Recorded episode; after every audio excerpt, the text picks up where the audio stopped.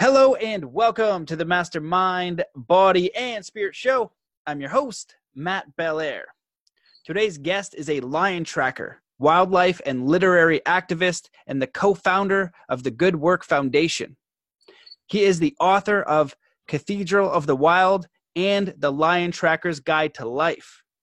He has worked intensively over the past seven years in a ceremonial spaces as an apprentice to a Peruvian shaman while generating his own system of coaching called Track Your Life, which draws lessons from the ancient art form of tracking and his psychology degree from the University of South Africa to help people find more meaning, purpose, and motivation. As a speaker and trainer, he has taught his system all over the world and has been featured in the New York Times and CBC. Welcome to the show, Boyd Varty. Hey Matt, great to be here with you. Yeah, so you too, man. How did it how did it do on the accent of your name? I was like stressing about it the whole time. no, I liked it. You hit like a little South African note there on the way out, you know, Boyd Varty. Yeah, I liked it.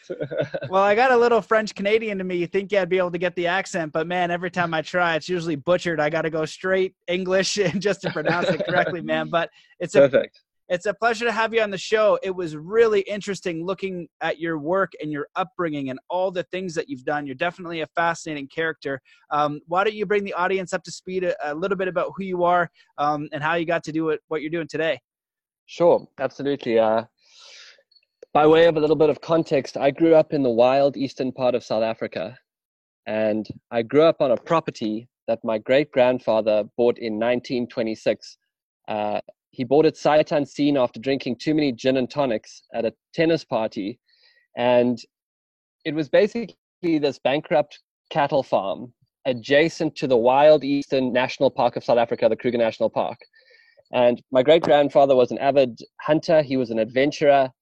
And this one of the reasons that the land was so cheap is that the, the cattle farming there had failed. And it, it had failed for two reasons. One is that the it's a very difficult area, dry terrain. But another reason is that lions were eating the cattle.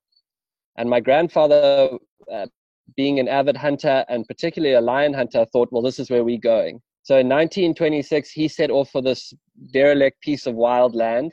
And that's pretty much where my family has been ever since. Um, for three generations, they went there to hunt. And then when my grandfather died and my father was very young 15 and my uncle was about 17 um, they inherited the land. And and they went through a very interesting transition at that point. Basically there was nothing happening on the land. The land was overgrown with scrub. Where the cattle had ba- grazed the land bare it had become the scrub you know this thick scrub terrain. There were some animals there but you never saw them and everyone in the family, after my grandfather died, said, Well, listen, you two young boys have got to get rid of that wild place. It was a bad idea to buy it in the first place. Lion hunting is a dangerous thing, so you got to get rid of it. And Matt, something inside of them just said, No, we've got to keep this piece of land. They knew from a deep inner place that they were connected to this piece of land. And so they said to the family advisors, We're going to make this place pay. And they said, Well, how are you going to make it pay? And they said, We'll work it out. And that's how my family got into the safari business. And the, the property only had these three mud huts on it. It was very rundown. And things were very rudimentary. It was there was really nothing going on there. And enter into the story a character, and it's amazing how when you and I mean you know this from your own life, when you when you get that inner guidance to go for something and you commit to it, things start to show up to support you. And so a man arrived to support these two young men who had decided to keep this piece of land where nothing was happening. And he was this maverick ecologist. And he said to them, if you want this place to work, you need to partner with the land and you need to start to think of the animals as your kin. And he, he, they said, Well, what do you mean partner with the land? And because he had spent hours and hours alone in the wilderness, it's almost like he could feel the landscape speaking. He could feel the deep essence of the landscape moving inside of him. And he said to them, I'll, I'll show you how to restore this property. I'll show you how to bring it back to life. And so they did away with hunting and they started to actively work on restoring the land where the cattle had grazed it bare. They would go to where the water was eroding away and they were losing all of that moisture and they would start to actually clear the scrub away and pack it into these deep ravines where they were losing the moisture. And over years and years of doing this, the land started to respond. And suddenly the grassland started to come back. And then suddenly animals started to appear. And, and then into the midst of that journey, as the animals started to appear back on the land and the land itself started to heal, um, a single female leopard appeared to them one day. And she walked out in front of this broken down old Land Rover that they had and she stopped and she turned and she looked at them. And then she walked off into the thicket. And up until that time, because the animals there had been hunted, if you saw an animal, it was running. It was ears down, was trying to get away from you. But for a moment, she made this connection. And they drove home together in silence, my father and my uncle, and they stopped the vehicle. And I don't know if you've ever had like a bit of a shocking incident in a car. You know, when everyone stops and just sits there for a moment? They just sat there. And then my uncle turned to my father, and again, out of this deep inner place, he said, That's my future. Whatever just happened, that's my future. And so he teamed up with a local Shangaan tracker, a man called Elmon Mhlongo, one of the best trackers in the area, a man who had grown up hunting and gathering in that area. And he, and for the next 12 years, they would wake up every morning, they would go out, and they would find the tracks of that leopard, and they would start to follow. And slowly over time, uh, sometimes weeks and then months, they started to get sightings of this female leopard. And then she started to see over time that they meant her no harm. And she would allow herself to be seen more and more. And eventually it got to the point where you were able to drive a vehicle up to a wild leopard and, and she would let her see you. And that this incredible trust was being built. That leopard, we called her the mother leopard. She was the mother of that property in some ways because word got out in the world that there was a place where you could go and see wild leopards. And so people started to come from all over the world to this piece of land. And and the the lodge grew up, the land restored, more animals appeared. And so by way of context, I grew up inside of a very fundamental type of restoration. I saw people restore their relationship with the natural world. And I saw how, in the space of one generation from hunting, we had gone to this deep connection with the natural world. And we were able to rebuild the trust and start to live in harmony. And as a young boy, um, that went into me very deeply. And that was, in some ways, my first profound interaction with healing and how incredible the, the essence of life is and how life's essence is to heal and restore if we make the space for it. So that was what I grew up in, and then and then cut forward um, to the story to when I was about 22 years old. At that time, I was really set to become a conservationist. I thought I would follow sort of in my family's footsteps, and I was going to be, I was going to work in the conservation field. And I was working as a safari guide. I was taking people out to try and connect them with the natural world. And a woman arrived on my vehicle during a time where I was personally going through some very difficult things. And she was a guest. She had come on safari. And immediately I felt a connection between her and I. She was a she was a Harvard professor. She had taught sociology. She was a fascinating woman. I felt a connection between her and I. And and then eventually on on sort of the third day of her, of her safari, she said to me, um, I took her to track a rhino. And we got off the vehicle and I was showing her the way that you can follow the trail of an animal if you've taught yourself to see certain things. And she said to me, You know, you and I do very similar things. You know how to find something out here in this wild terrain, and I help people track inwards towards what their purpose and mission and calling is. And what I'm seeing you do, there's, there's similar principles here. And I was sort of really struck by this idea. And then she said to me, I believe that the restoration of the planet and the restoration of our relationship with the natural world will come out of a profound shift in human consciousness. And as she said that, I felt that deep inner place inside of me just light up. And I felt sort of like the past and what I had grown up in, all these sort of influential things that I had been connected to growing up, and my future kind of come together. And I realized in that moment that my work would be in the work of the transformation of consciousness for the natural world but by helping people find different ways of living. And and so that that's kind of like the backstory. And I just and I knew it very deeply, but but I still didn't fully understand how it would express itself. How would how would this background in restoration of nature, how would this desire to help people find what they're looking for come together? Um, and so I sat inside of that probably through most of my 20s, just this desire to say, like, I believe that humanity has to be a part of changing our relationship with the natural world. It's not going to it's not going to come out of pro- programs. It's not going to come out of conservation initiatives. It's going to come out of people shifting their consciousness. Um, and all through that time, I was living between America and South Africa, and I was deeply engaged in the ancient art form of tracking, because that's what people did where I grew up. The the Shangaan people, who are the people who have grown up hunting and gathering on that landscape, um, they're some of the best trackers in the world. And from the time I was very young, I was apprenticed to them. I was taught the ancient art form of how you find the faint tracks of an animal and start to weave yourself into that animal story and how to follow it for miles and miles and miles across terrain. And it's kind of like it's kind of like a martial art. You, it's a discipline that you apply yourself to. You practice it every day, and as you practice it, you find yourself getting better and better at it. And what I discovered as I was working as a healer and working as a tracker that the mentality and the, the approach of the tracker had so much to teach us about finding what we're looking for. And so my system of coaching started to become, started to emerge out of spending hours and hours in the process of tracking and in the mentality of a tracker. Um, and so that's sort of, that's kind of the strange way that I came to it. And right now I'm watching how to this day, when someone arrives at a point in their life where they're looking to make change, they've, they've gone through a catalytic event and they want to make change, they're looking for a change in career, they're looking for, they've gone through a change in relationship, they're looking for meaning and purpose. If you start to take the mindset of the tracker and start to apply it, it will start to pull you forward in a way very different um, from just sort of rationally trying to work out how to do the next thing.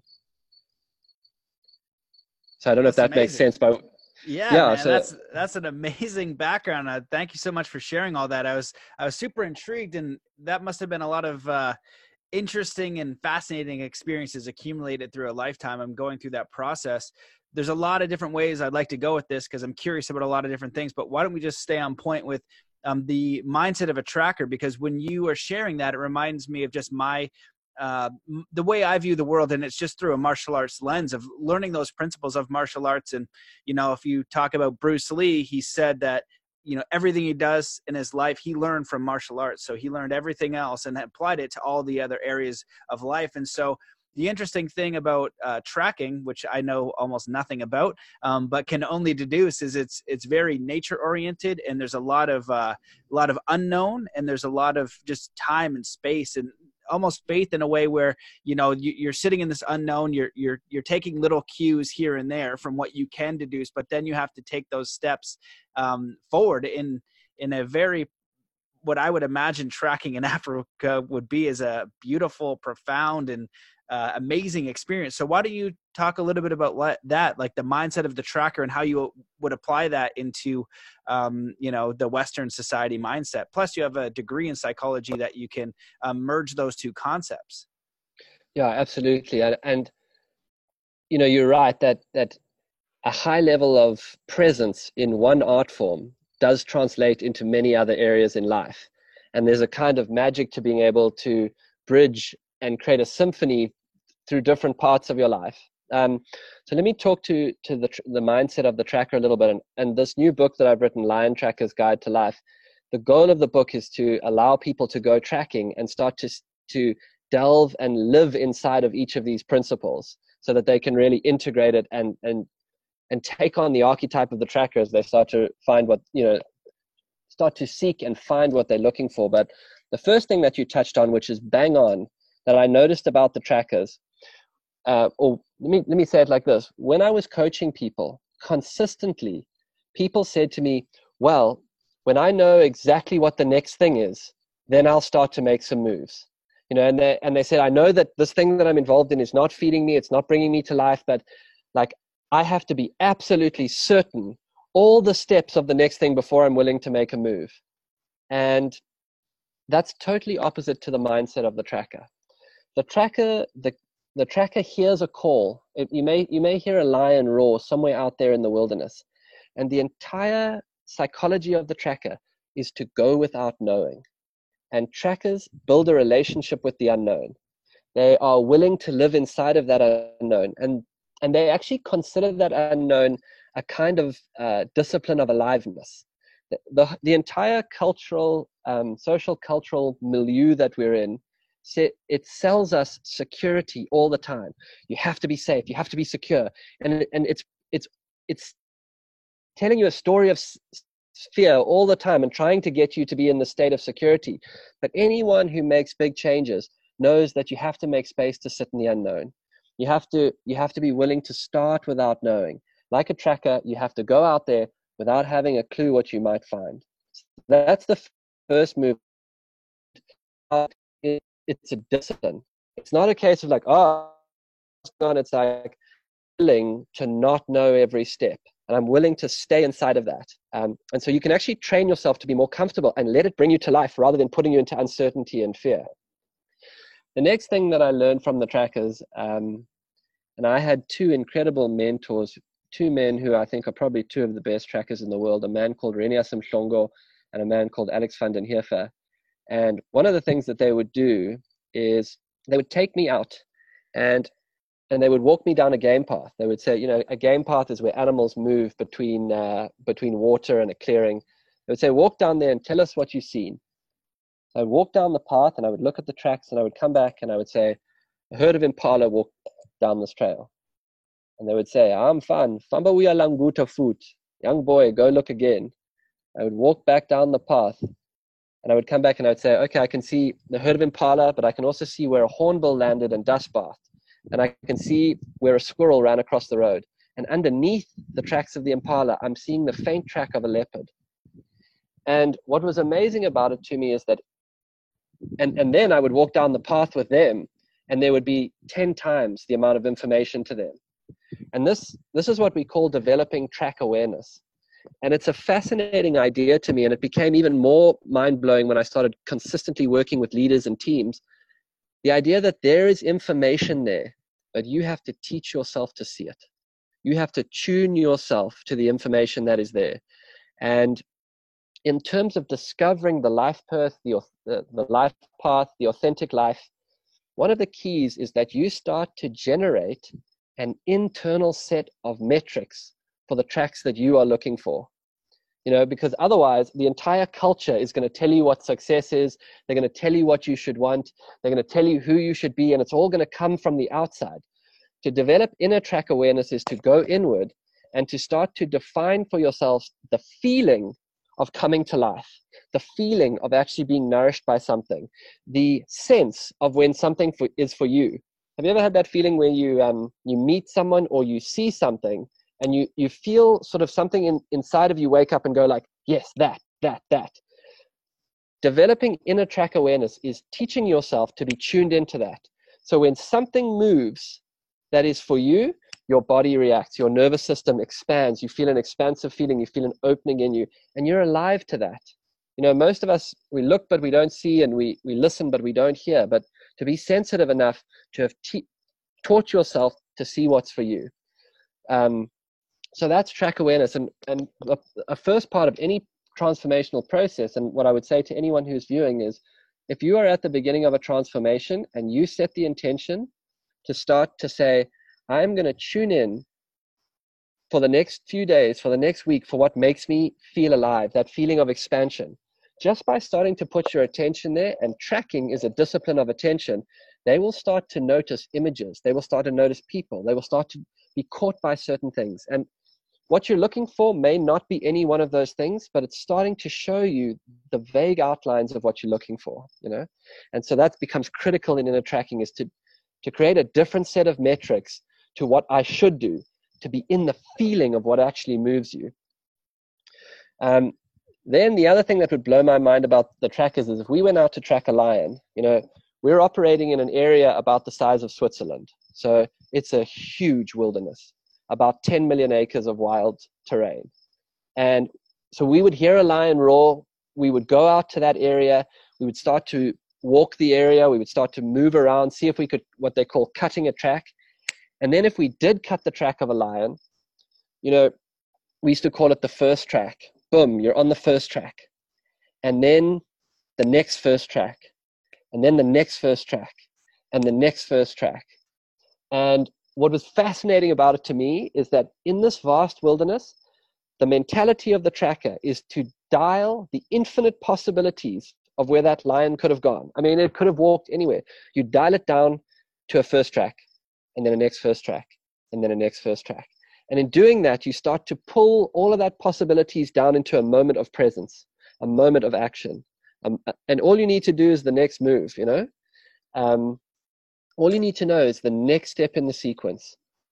Uh, and again, so one of the things that I see in working with people, uh, and I'm sure you you know this too, is that the people who create long-standing consistent change in their life some people make really radical changes but generally it comes out of being willing to consistently make small changes and to be daily alive to the willingness to just take one step towards something that feels a little bit better because if you go on a journey of transformation you're not going to get all the pieces handed to you at once you know? Um, and so it's the willingness to take a step and make it a little bit better to feel a little more alive to feel a little closer to purpose and then to see like what comes out of that. Is that great uh, joseph campbell quote where he says if you can see your whole life laid out before you it's not your life. And and that i saw that in the trackers the willingness.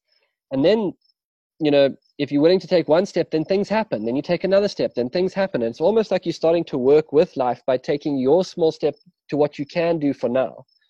So the tracker works with the first track. Um, so the unknown, you teach yourself to see your track, you work with the first tracks.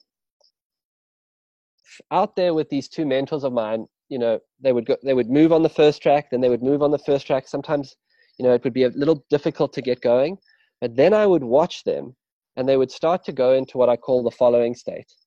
And man, you will know this from martial arts and, and anyone who has been pulled by something by a practice that makes you forget about time will kind of have a sense of this place where all time disappears. And I mean psychological time. When psychological time disappears, the ego disappears. And I would watch these guys following, and they would start to go into a kind of state. And and as I learned this process, I would feel myself start to go into that state where there's no future, there's no past, you're not thirsty, you don't get tired, you are totally engaged by this animal's movement. And your eyes are picking up the track. Up ahead, you're vectoring against trees, so you get a sense of where the animal is moving across the terrain. Um, you can almost feel the mood and the cadence of the animal. The way that the tracks fall on the ground are telling you the speed it's moving at. You can start to feel its behavior. And you can, they used to say to me as a boy, let the lion into your body, let the animal into you. And what you're doing when you're tracking and you're going into the following state is you're letting the mood, you're letting the feeling, you're letting the cadence, you're letting the tracks tell you how this animal's moving. And you're starting to use your own body to fall into a kind of resonance with this animal. And as you fall into this resonance with it, as you move at its pace, as you feel its mood, as you as you tune into its story, you're almost um, you're almost going into its mindset. And within that, the following state is defined by what I call constant creative response to what is happening. It's a it's a very Buddhist type of term, but as you are following, the track is changing direction. You're reacting. You hear an alarm call up ahead. Things are talking to you. The animal slows down. He suddenly changes direction. If you start to get into a preconceived idea of where this animal is going, if you start to to live in the future of finding it, and you got you're not able to make the micro adjustments that the moment keeps asking of you, and so and, and it's a strange state because what i would see these guys consistently do is they would be radically radically obsessed with finding that animal they would be obsessed with finding it but they wouldn't allow that desire to find it to become a burden in the moment. So it was this strange like they were holding two places at once. They were they really wanted to find it and they they were committed to that but they were they were remaining here. They weren't getting too lost out there in the future of i hope we find it. And and so the following state, when you start to consistently make changes, well, you have to be in constant creative response to what is happening. And again, people want to know this is what I'm rolling out. And you can do that in systematized areas of your life. But in the area of personal transformational personal transformation, personal awakening, it's not going to be a straight line. And so you need to be present and able to consistently adjust to that process. So, constant creative response to what is occurring. Um, what will happen 100% if you go tracking, you will lose the track, you know? And uh, you know, I watch these movies of like the. I mean, you know, everyone, everyone like. Uh, you watch the movie of the tracker and the, and the, the tracker like never loses it. No, great trackers consistently lose the track. It happens, and it's not so much um, that you have to stay on it. It's more how good you are at refinding it when you lose it. So when a tracker loses the track, they'll do one of two things. They go back to where they had their last clear track, and they reassess, or they will keep moving forward and trying things. And this is really important. They'll go try an open piece of ground. They'll walk to an opening in the clearing where there's a path. They'll check if the animal cut down there. They'll use their knowledge of how lions move. And they start checking any open terrain to cut the track up ahead. But the reason it's important in the, in the state of inner tracking transformation is you go on a journey to change, you go on a journey to purpose and meaning, uh, you let go of some security to find something that actually feeds you a little more, you are going to lose the track. And if you don't know that in advance, you might think, shit, I, now I'm out here in this unknown. I'm on this, I'm on this, living on the track of this feeling. I've lost the track. I don't know what's happening. I, you know, I, I knew what was going on back there in the safe zone. It's much, you know, I'm just going to go straight back. I don't know what the hell's going on here. So you have to know that you're going to lose the track. And when you do, you become present again you make space for the unknown, you go back to your first track, you develop your track awareness, you get back to following, and understand that losing it is going to be a part of returning to it. Um, so, so that will that that's 100% on the cards for you if you want to live as a tracker and you want to live in the archetype of a tracker. Another thing that I say is never track alone. There are times when I have been tracking alone, but consistently I find that to track with other trackers, um, it's, it's more fun. We move faster. We support each other in the journey. Um, we can share different skill sets. One of us might be really good at seeing tracks. One of us might be really good at predicting. One of us might know how this particular pride of lions, where they like to cross a riverbed, a crossing point they know. So when we start to put that together, we can support each other in the process. And if you go on the journey of personal transformation, very quickly, you want people around you who can support your life as a tracker, who can support you going on this journey.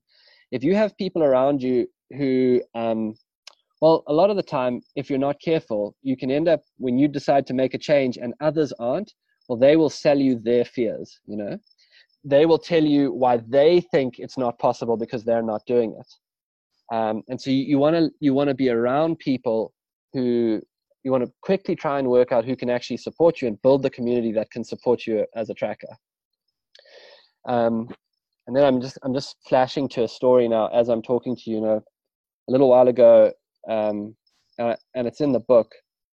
Myself and these two guys, we we spent a whole day tracking a, a male lion, and we must have tracked for five or six hours. And somewhere around the fourth hour, I remember that the tracks came down onto a, a beautiful game path that ran along this riverbed.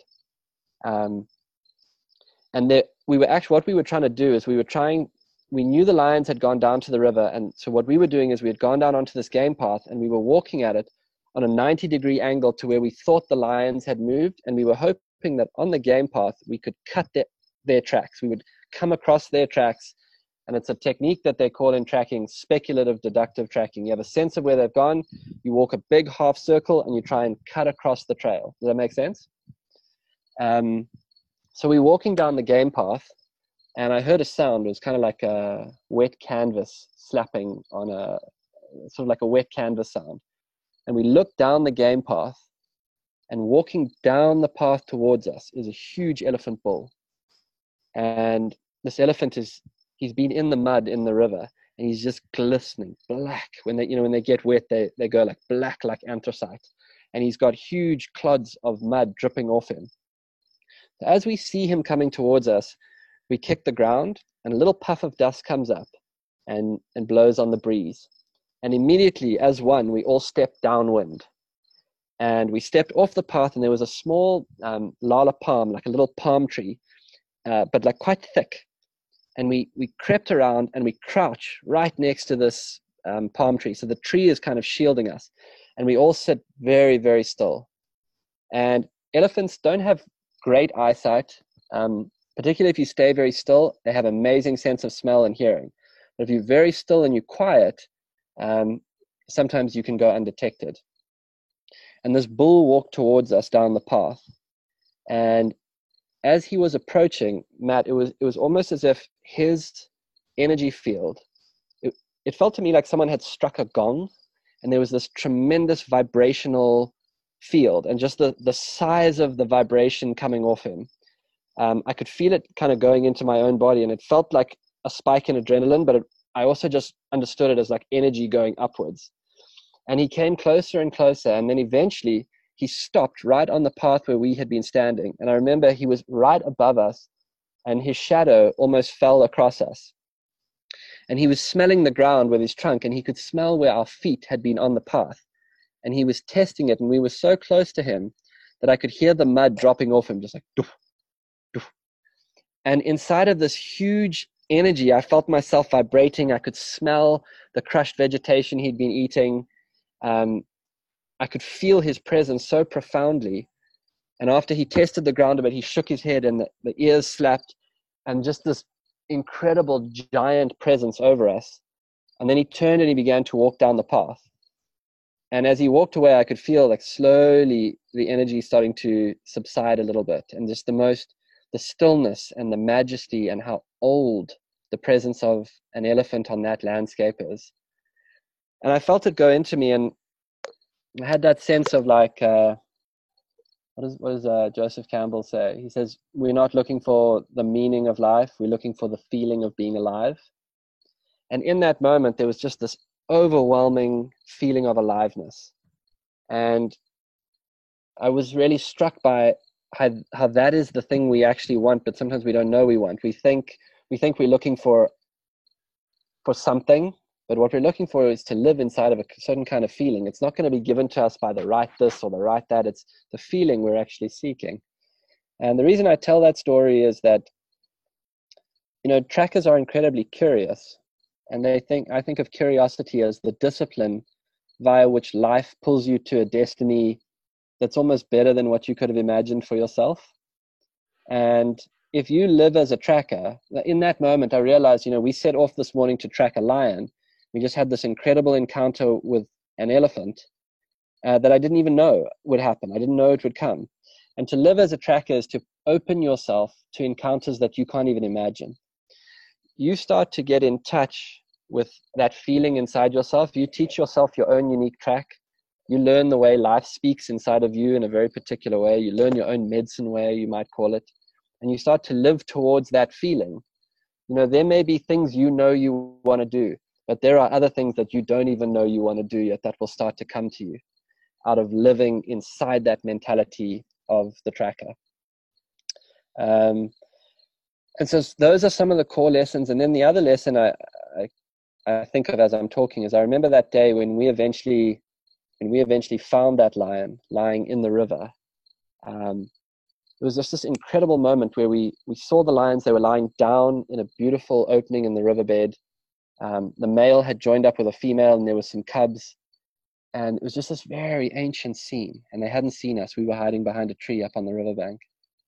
Um, and I thought, for me personally, I remember I thought my great grandfather had gone there to hunt lions, and now four, four generations later, I was able to see some wild lions and be and to leave them be in their natural habitat and to let them go about their life. And I, I loved how that transformation had happened inside of me. And I looked at my friends Alex and Renias, and they were just so.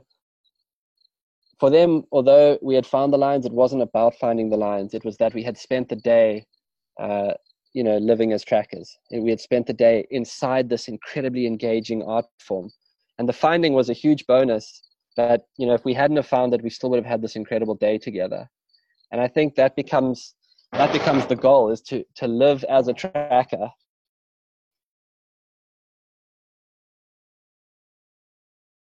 Oh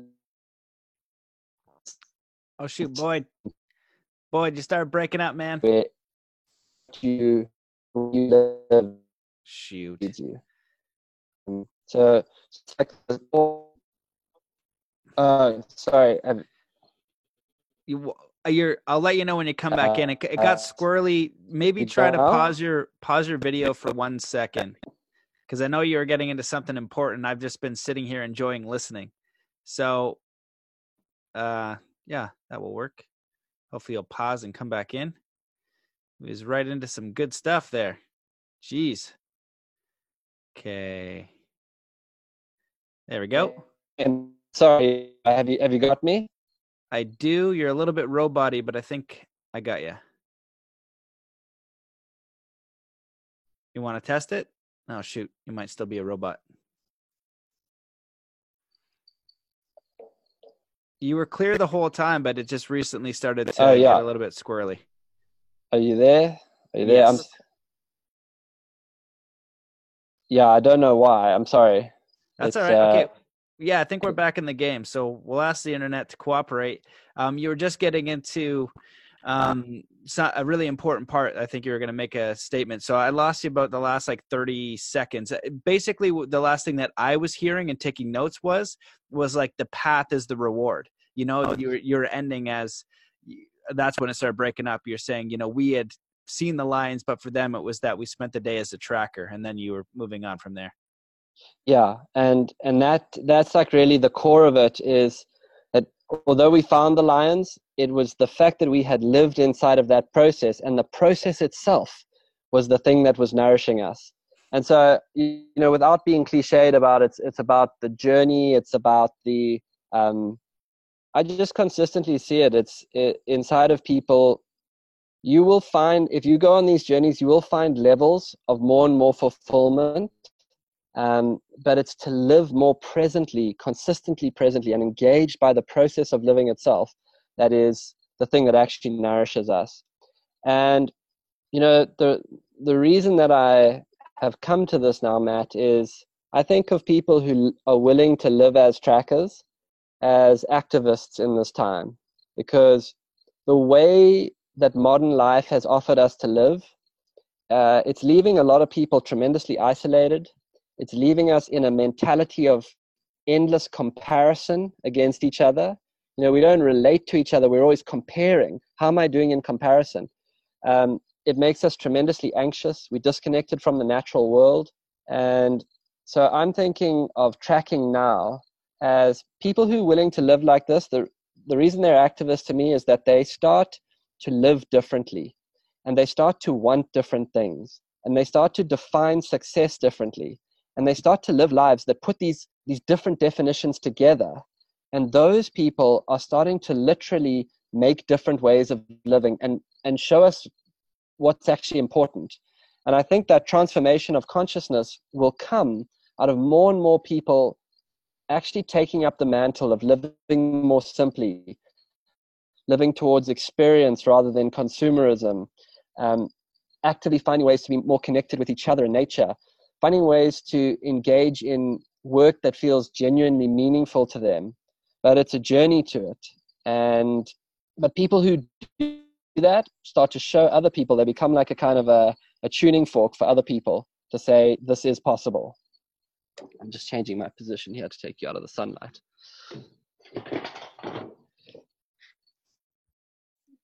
Yeah so so that's sort of um that's the core of it. And and i think that right now the natural world is the natural world is screaming at us to wake up and pay attention. And and i think that one of the ways to you know i, I always think of of humanity as like a kind of uh, hive mind you know? And i think that a lot of individuals starting to get in touch with different ways of living is an opportunity to fire the algorithm for something different. And and that's that's the core. And and also i just feel like um, i've worked with enough people now.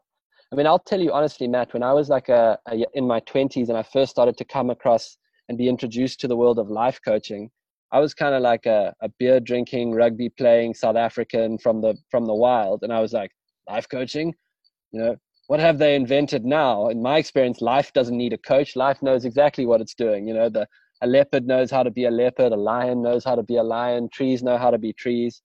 But as we became more separated from from like our more wild self, yeah, we we need help getting back to it. Um, and so I think that that's that's the time we're living in now. Is those we those of us we need to go wild again, and by that we need to go back to a more natural way of being. Um, and so, so being a coach and having worked now with enough people to sort of close the loop on on what I was thinking about there is, I actually saw consistently that people can heal, people can change. I, and and when I started to see these tremendous acts of transformation I started to really believe in what was possible. And I, I came to believing in what was possible in the field of transformation as a skeptic. I didn't come to it as a, you know, as an acolyte. I was like, what the hell is this? And then I started to see it consistently. I started to see how a person could get in touch with this wilder place inside of them, this place that spoke in feelings, this place that spoke in expansion, this place that spoke in aliveness. And they could start to follow that. And they could start to realize that not everything they were believing was true. They started to learn to question their own thoughts. Tremendous things were possible. And um, I certainly feel like that's, I know that doing that work, living that, consistently questioning myself, consistently living towards the feeling myself, um, sharing it with other people as much as I can, um, not as a teacher, just as someone who wants to do it and live like that, um, and saying to people, we are the tribe of forgotten trackers. You know, those of us right now, and you'll know it because there's that like intuitive sense inside of you that you're here to be a part of a transformation, you know, and and it's time. So that's that's that's really uh, it's time for the tribe of forgotten trackers to wake up and start following from a different place again.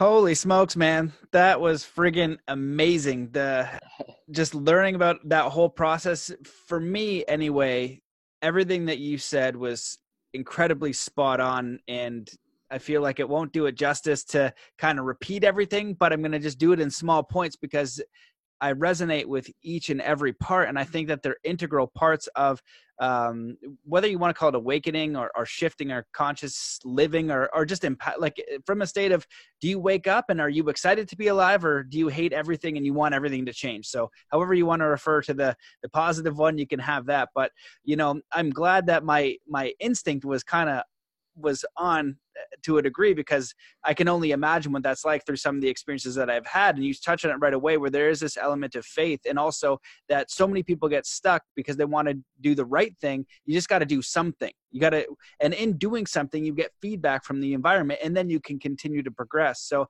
as you went through this story, it really is for me like the path of awakening. There's a very famous um, Zen set of poems called the 10 Bulls and it's very similar in in ways to what you're sharing. And that path it, it reminds me that they say you know there are a million ways to the same path home. Well in going through that process of mastery you've kind of discovered what it is like to be fully alive for you. And in doing that you can share these principles that are universal because other people experiencing that in certain ways are, are sharing incredible incredibly similar principles, but sometimes they won't, you know, recognize all the principles. And one of them I really loved was if you are tracking uh, a hundred percent of the time, you're going to lose the path.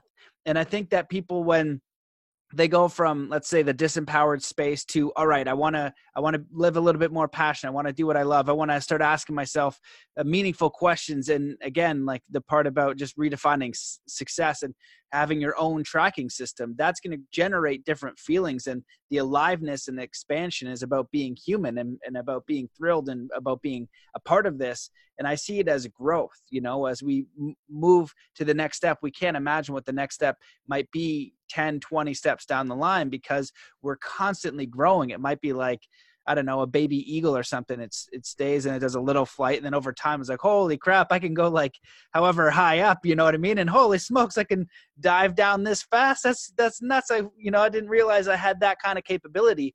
Um, so just in incredibly succinctly put, and i agree with with all of it and especially love the part of when you when you begin that transition it's not complete it's the daily process it is the path and you kind of describe it a lot of how when i'm interviewed and i talk about zen athlete and the final piece i say is the zen piece and that's like you know if you're an athlete or you're a human looking to change your job you know become an entrepreneur provide for your family in a meaningful way and you hit that well that's going to be great when you hit that but can you be whole fulfilled happy harmonious in the process of the transition in the process of being 15 years old 20 years old in university you know 30 because you can die at a step of the way 40 50 60 you know there's no real completion. It's like it's going to continually evolve and you and you stay within the process. And, and and you know as you're talking like to live like this it requires it requires the warrior's heart you know? You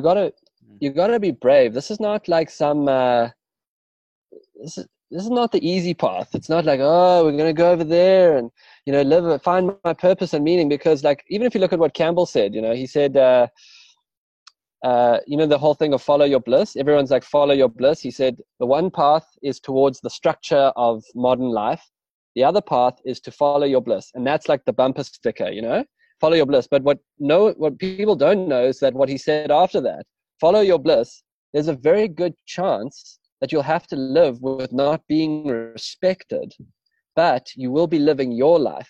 Because if, if you live like this, there, there will be a period of time where people can't place you.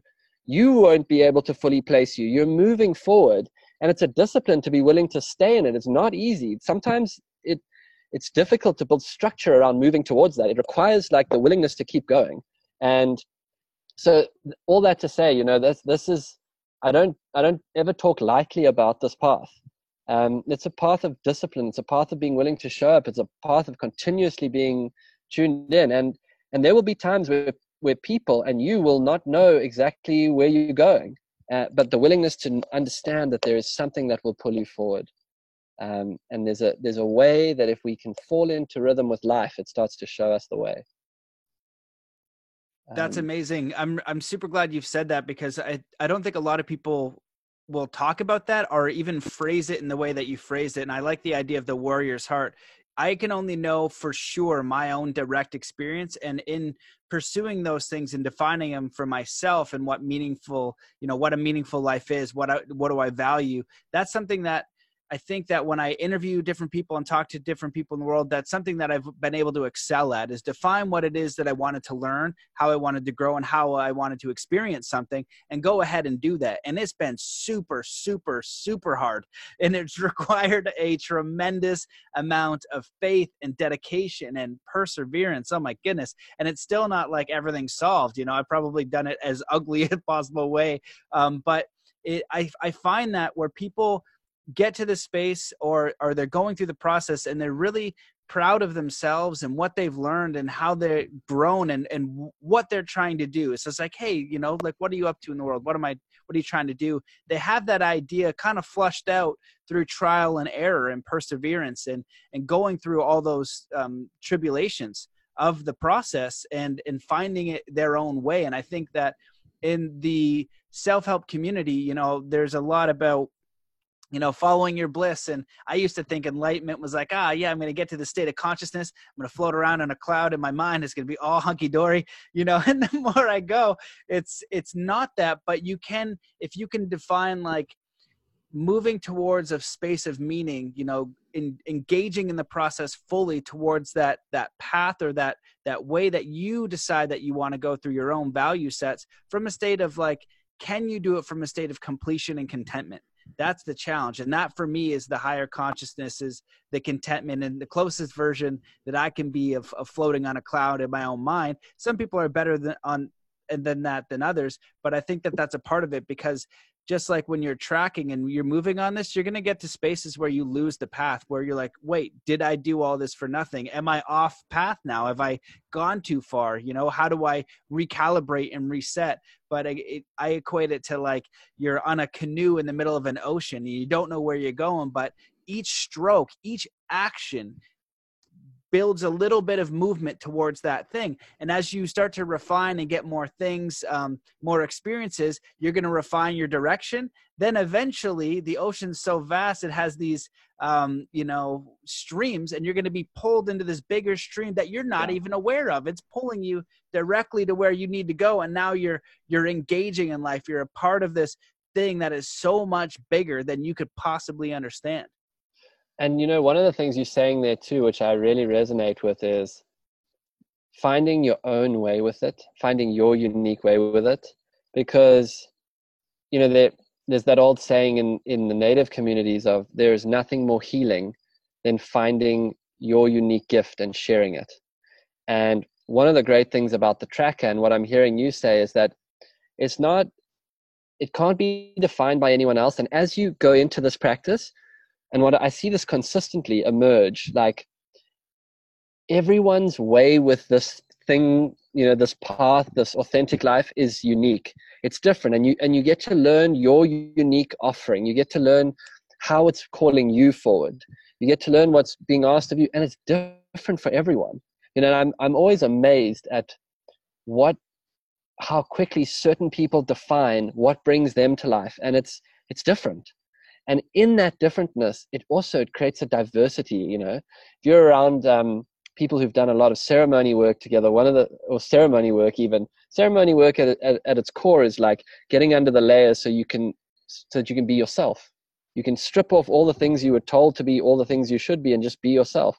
And what's cool about being around people who've been in ceremony a lot or people who've done a lot of zen or people who've just sat with taking off the layers of what you should be is they're all super unique characters because they found their they found their beat they found the way that their harmony comes out. They found their unique sound. And harmony to me is like everyone is uniquely themselves. And being in being uniquely themselves, they belong. In the way when you look at an ecosystem between the trees and the plants and the animals, they're all different things, but together it just fits. Um, and so this is a path of uniqueness. This is a way of finding your gifts and sharing them, and in a way that heals you, that takes you to your authentic life, and that serves uh, and that seems worth doing to me. That's amazing, man.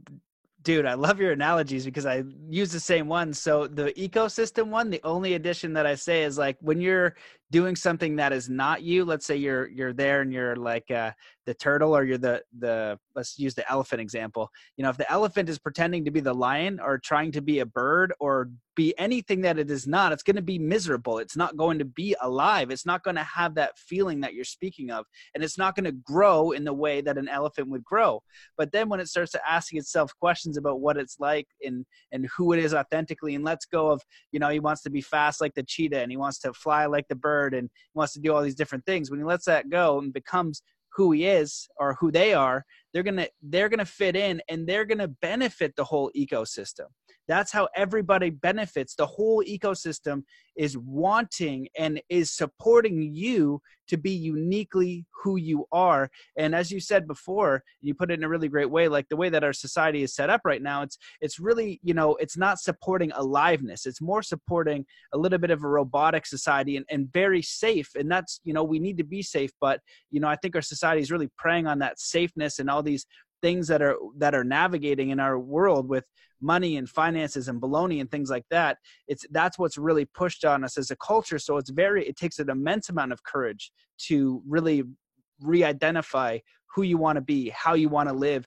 And ultimately one thing that i like to share with people is you're more powerful than you think. You got to give yourself a chance. You have to you have to take a little bit of a leap you know like if you were taken away like everything and you were homeless and you know both your arms were broken and you know you would find a way. We we are so much more capable than we give ourselves credit for but sometimes we're like the uh, the analogy of a of a frog in warm water where if you put it in warm water you slowly boil it it'll boil himself to death. But if you put him in hot water right away he'll jump right out. And so we get to this state of comfort where you're like you know what? I don't want to put any effort towards that. This is fine. And, you almost kind of numb out. You kind of just go with the flow because it it's too daunting and too hard to um, turn that lens around and really redefine things. But you also spoke about the tribe too and, and finding like-minded people just remember if you do have that impulse if you have that desire if you have that question just start asking it and just start doing something anything. There's no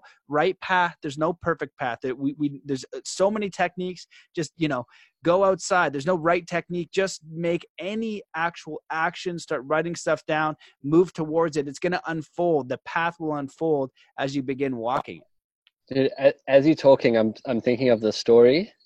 Um a little while ago i did a talk and I, I was gave a whole talk on tracking and the talk was centered around the book Lion Tracker's Guide to Life. So it was like I was telling the stories that are in the book.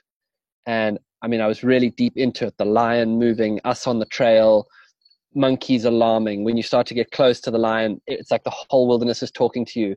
Animals are alarming at the lion. You can feel its presence. You can smell it up there ahead of you. And you're in tune with this like incredible unfolding. You can feel the tension in the air. You're getting close to a large predator. And I told this whole story and after this talk, um, this woman in the front row said to me, You know, when you were talking, I knew exactly what you were talking about. And because I, I, was saying, like, all of this, all of this happening makes you incredibly present. She's like, I knew exactly what you were talking about. I crochet. Now,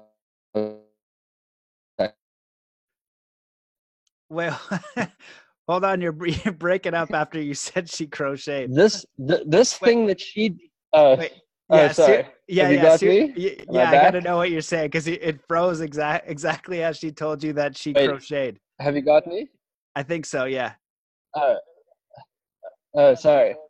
Yeah. So she says she says I crochet, and yeah. for a moment I was like, for for a moment I was a little bit um like I didn't get it, and then it struck me that for her like when she is involved in that craft, she is in absolute presence. And when she, when we go into presence and psychological time disappears and you are right here um, and you are in that moment in your action you're like it doesn't matter what you're doing it's it's the same state and I had to check myself and be like, yes, it's different for all of us, but but we can go into the state of presence and then something else comes through us. And that's what we're actually all ultimately looking for. She knew what brought her to life. She knew what brought her into a deep presence. And and like where I landed was in fundamental respect for that. That's amazing. And as you shared that story, what what came up for me is like immediately when you said crochet, I was like, you know, that's funny and ridiculous. But then on the same side of like meaning in the ecosystem, you know, if she crochets and she, she has like a granddaughter or something like that, you know, she is giving all these little offerings to people that are actually of value. You know, all of these little gifts that she gives in her unique ecosystem to share with everybody on something that, you know, as myself as an athlete and explorer and traveler and things, I'm like, oh, it's got to be this big and vast thing. But just doing something um, helpful for your community and the small acts is huge you know and it doesn't have to be this grandiose thing. I think it can be something incredibly simple and that it, it also helps other people. Can you hear me? You look like you might may or may not. Yeah absolutely. Okay. No no i got you. I got okay, you. Okay cool. Yeah so you know man everything that you sh- shared is so 100% spot on and, and I, I definitely see you as like a kindred spirit of learning the things that I learned through martial arts and snowboarding and extreme sports, you learn through tracking. And anybody can learn, like you you phrased it, through just an art form. You know, aspiring to excellence in something that you enjoy, you can apply those skills to all areas of life. And and I particularly like your your way of phrasing, like you start to get pulled. You know it, like I can feel it. I've done in my life really stupid things logically you know where i've traveled what i've done with no money you know what i mean? What situations that i've put myself in logically is stupid um, to to 90% of people. But i knew in my guts that i had to show up the, at this spot that i had to go do that experience that i had to go you know whatever i had to do i knew and it wasn't a guess. And and now over time it makes sense but in that moment i had to have the courage to take that step forward and we can all learn those things and and get that sense and that feeling. And I like the way you put it because it's it's this feeling of aliveness or this inner knowing and you just know but you're refining that through the actions that you're taking through the things that you're doing and so you can become the creator of that and it's not like you're guessing. You kind of have to guess at first but it gets the more you do it you get better and better and it becomes clearer and clearer and uh, that's you just being able to sense all of the information in your environment you teach yourself to see your track. Yeah man you're on it. You, have uh, it's cool because with your background and your disciplines like someone who's got the kind of practice you've you've got like it's just so fast. You you, you understand these places and uh, it's it's been really cool like being able to jam with you. Yeah. man this is this has been a real treat. I, I can't wait to get your book and read it. This this is such critical knowledge and the way that you share it the best part is it's such a compelling story and in story a lot of a lot of times we're not even realizing what information is getting there it's layered one of my teachers is a native american elder and the more I, he'll say the same story and sometimes i'll get another layer and another layer and as just you share that experience people are going to get layers yeah. of information they might not even be consciously aware of so really amazing stuff what i wanted to ask you before we close it up because we got to an hour and this has been amazing but is there anything that you wish that I'd asked, or a story that you want to tell, or anything that you want to leave the listeners with before we uh, close it out? Uh, you know, it's been such a great conversation. I feel like uh, I feel like you know maybe the last thing that you said there is also really key. I, I feel like um, this book that I just wrote, Lion Tracker's Guide, it uh, it came through after spending you know a number of days out following with these guys and I feel like uh, there's code in that book, as you're saying. I feel like that book can be read on a lot of different levels and at a lot of and at a lot of different times of life. And uh, I hope that it gives a lot to people. Um, and so, yeah, I would say if anyone more about the work, Boyd Varty, you can uh, all about tracking some of the retreats we do, some of the books we've got. And so, yeah, thank you. Amazing, man. Yeah, dude, this has been a pleasure and an honor. I hope to be able to see you speak one day. I am full support. You definitely know what you're talking about, and uh, the principles are all very sound and inspiring. So I definitely invite people to check out your work, check out your book, um, and support it because I'm sure um, it's going to be an amazing read. So thank you so much for coming on the show, man, and, and we'll stay in touch. Thanks so much, Matt. Great to spend some time with you. You Cheers. too, man yeah, thank guys for watching. Peace. Cheers, everyone.